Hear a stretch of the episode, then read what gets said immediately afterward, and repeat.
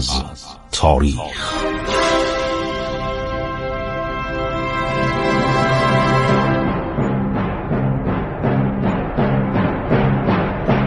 کاری از گروه جوان و اندیشه رادیو جوان.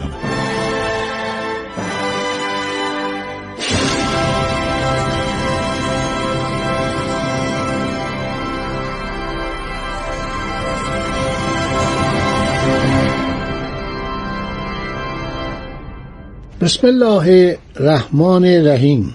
به نام خداوند بخشاینده مهربان. دوستان عزیز من خسرو معتزد هستم. به شما سلام عرض می کنم در پانزده دقیقه آینده درباره سلسله تاهریان صحبت می کنیم یکی از اولین دودمانهای ایرانی که سرسلسله تاهر زلیمینین کسی که تونست شهر بغداد رو تصرف کنه و امین برادر کوچکتر معمون خلیفه قاسب رو از بین ببره و مدتها نفوذ ایرانیان رو در دربار معمون برقرار کنه. بعدم معمون اینو می‌کشه.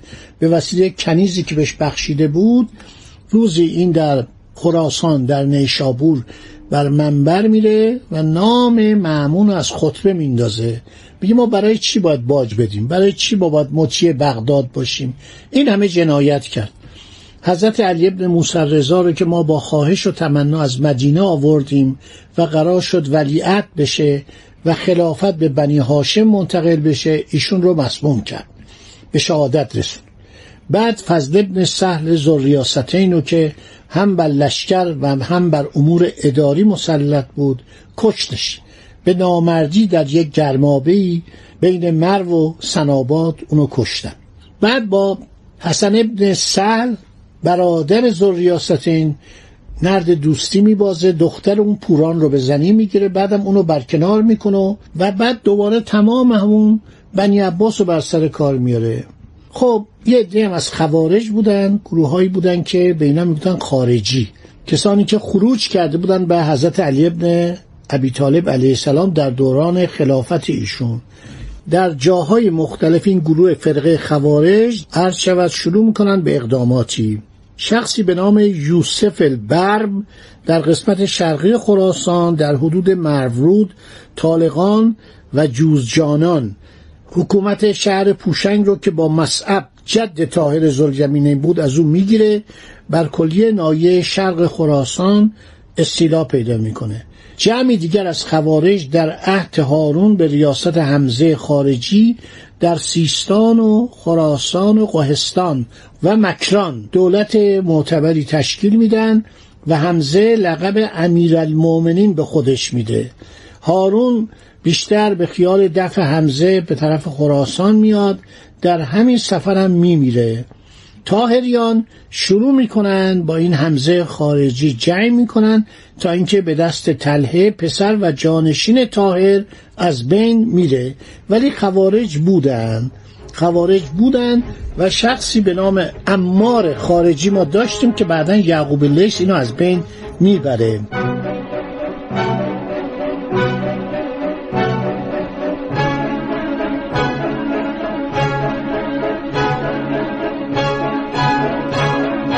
تله پسر تاهر زلیمینین یک اشاره کوتاهی کردم.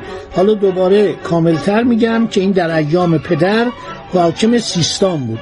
بعد چون خبر وفات تاهر رسید تله به خراسان برمیگرده. از آنجا از جانب خود الیاس ابن اسعد سامانی رو به سیستان میفرسته بعد جنگ هایی با خوارج می‌کنه بعدم میمیره و جانشینش عبدالله میاد و عرض شود که حاکم میشه. عبدالله ابن تاهر بابک خرمدین رو سرکوب می‌کنه. بین سالهای 213 230 عرض شود که حکومت می‌کرده. آدم بسیار نوکر صفتی بوده و هر آنچه که دربار عرض شود که بغداد می‌گفته بر گوش جان میشنیده و بر سر و بر پیشانی خودش میذاشته. عبدالله با خوارج می جنگه از طرف معتصم جانشین معمون میره مازیار یکی از سرداران تبرستان رو مغلوب می‌کنه و اونو میفرسته به بغداد که در اونجا اعدامش می‌کنن. پایتخت شهر نیشابور بوده و مدتی از طرف خلیفه والی شام بوده قبل از اینکه حاکم خراسان بشه و زمانی هم والی مصر بوده. این کاملا نوکر بوده. یعنی هر چی اونجا می‌گفتن گوش می‌داده. یکی از خیانتاش اینه که کتابهای باستانی ایران کتابهای زبان قدیم ایرانیان پهلوی شمال پهلوی جنوب همه اینا رو به آب میریزه. سیاستنامه نوشته معروف خاج نظام الملک توسیه. در فصل هفتم بند چارده از عبدالله ابن تاهر خیلی تعریف می‌کنه. علت که اینقدر تعریف می‌کنه خاج نظام ملک برای اینکه بعد از اسلام در ایران دو نوع حکومت پدید اومد. بعد از دولت عباسی در به اصطلاح اوج اون دولت کم کم از سال مثلا فکر کنید 200 به بعد و کمی زودتر دو گونه دولت در ایران ایجاد میشه. یکی دولت های شیعه هستن. یعنی دولت هایی هستن که طرفدار عرض شود آل حلی هستن. به اینا می‌گفتن طالبیان و اینها رو خلفای عباسی نابود می‌کردن میکشتن دنبالشون میگشتن در کتاب مروج و زهب شما بخونید سرگذشت اینها رو نوشتن که چه بلاهایی سر اولاد علی ابن ابی طالب تا چندین نسل می آوردن و این دولت ها دولت های شیعه یکی دولت عرض شود که دیالمه آل زیار بوده. که دربارهش صحبت می‌کنیم. به نام مرداویچ یا مرداویز به وسیله غلامان خودش کشته میشه. غلامانی که آورده بود که برای ازدیاد سربازانش عرض شود که به لشکرش ملحق بشن. و اینو در حمام می‌کشن می‌خواسته تاجگذاری بکنه و می‌خواسته بساط ساسانیان رو دوباره ایجاد کنه. همینطور سادات علوی که اونها در مازندران تبرستان یا تپورستان حکومت تشکیل میدن و به جنگ با آل عباس می‌پردازن. مردم هم به وسیله اینها مسلمان میشن. یعنی مردم علاقه داشتن به وسیله سادات علوی اسلام بیاورند نه به وسیله بنی عباس و قبل از بنی عباس بنی امیه. این نکته خیلی جالبه. بعد حکومت دیگری به نام آل بویه است. آل بویه با آل زیار فرق دارن. اینا هر دوتا از دیالمه بودن دیلمیان شود تبرستان و گیلان که اینها حکومت بزرگی درست می‌کنن. پسران بویه تقریبا یه امپراتوری درست کنن حتی مدتی بغدادم پایتخت اینا هستش. بعد از آن سو حکومت هایی کم کم در ایران پدید میان که اینا بیشتر ترکان غزنوی و سلجوقی بودن.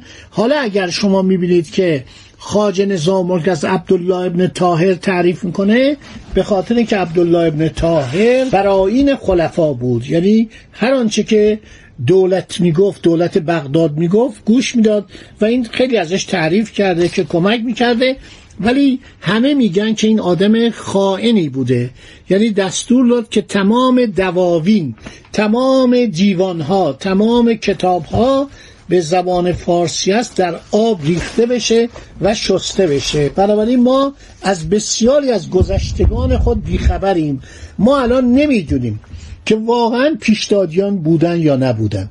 ما الان نمی‌دانیم کیانیان بودن یا نبودن. این رستم که هیچ وقت در قلب ایران نبوده. رستم و ما سراغشو در سیستان می‌گیریم.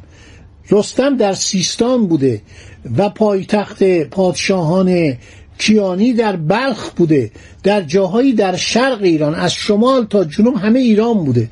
این کشور ایران زمانی پنج میلیون کیلومتر مربع و زمانی سه میلیون کیلومتر مربع و در اواخر صفویه دو میلیون کیلومتر مربع وسعت داشته. بنابراین این اسناد از بین رفته این نوشته ها از بین رفته این کتابا رو که شستن ما نمی‌دانیم این پیشدادیان کیان. واقعا این هوشنگ کیه؟ این تمورس کیه؟ و همینطور کیانیان کیکاووس کیه؟ کیقوباد کیه؟ اینا کی بودن؟ اینا از کجا اومدن؟ ما هیچ اطلاع از اینا نداریم. تنها چیزی که اخیرا به دست اومده شهر سوخته در سیستانه. خانم تیتسیانا چواردینی این یه خانم ایتالیایی دانشمند روزنامه نگار استاد دانشگاه خیلی هم به ایران علاقه داره و بارها با من ملاقات کرده صحبت کرده. این خیلی علاقه داره زبان فارسی رو بیاموزه به چند زبان دنیا صحبت می‌کنه. ایشون یک مقاله مفصلی درباره شهر سوخته سیستان نوشته. که در تلویزیون ایتالیا خوانده شده در مطبوعات ایتالیا خوانده شده. این اصلا معتقده که اصلا در شرق ایران یه تمدن درخشان بسیار قدیمی بوده. بسیار قدیمی تر از تمدن آریایی. مردمانی در اینجا بودن رستم سوراب شما اگه زمان اردشیرم در ایران زندگی می‌کردید می‌دیدید که صحبت رستم و اسفندیار و عرض شود که افراسیاب یعنی این قصص ملی ایران بود داستانهای ملی ایران بود. حتی در عربستان اینها رو میخوندن. اینها رو می‌رفتن در اون بازار عکاز میخوندن در جای دیگه میخوندن. نکات خیلی جالبی بود.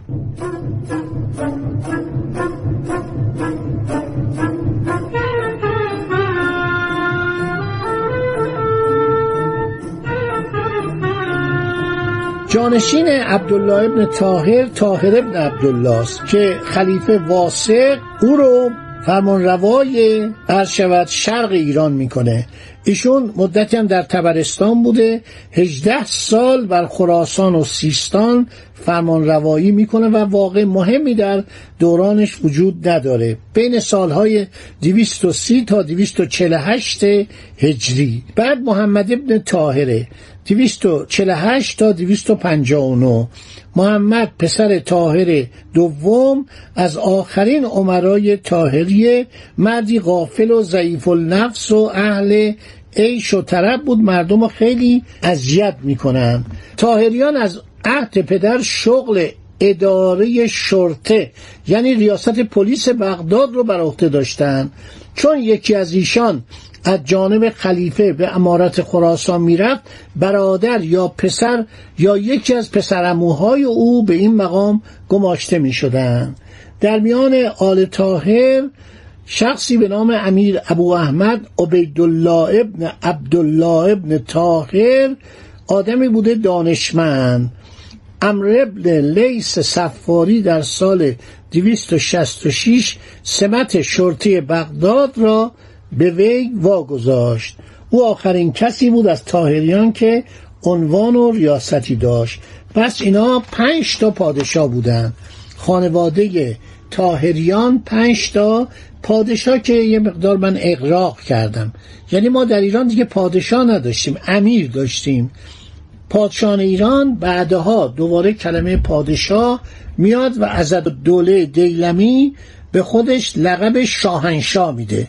و جالبه که قبل از او مرداویچ هم مرداویچ آل زیار اونم به خودش لقب شاهنشاه داد فقط یک شب. یعنی در همان شب کشتنش. فردای آن شب در حمام کشته شد. داستانشو براتون میگم. خیلی جالبه. من یک کتابی هم درباره این شخص نوشتم.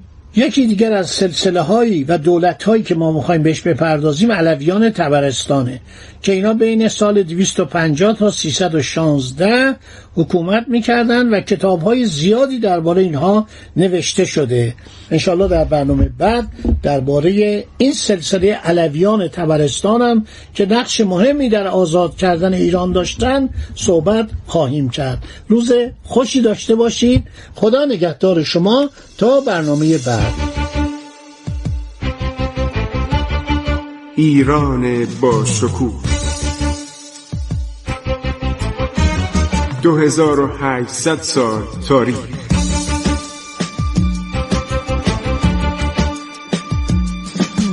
عبور از تاریخ.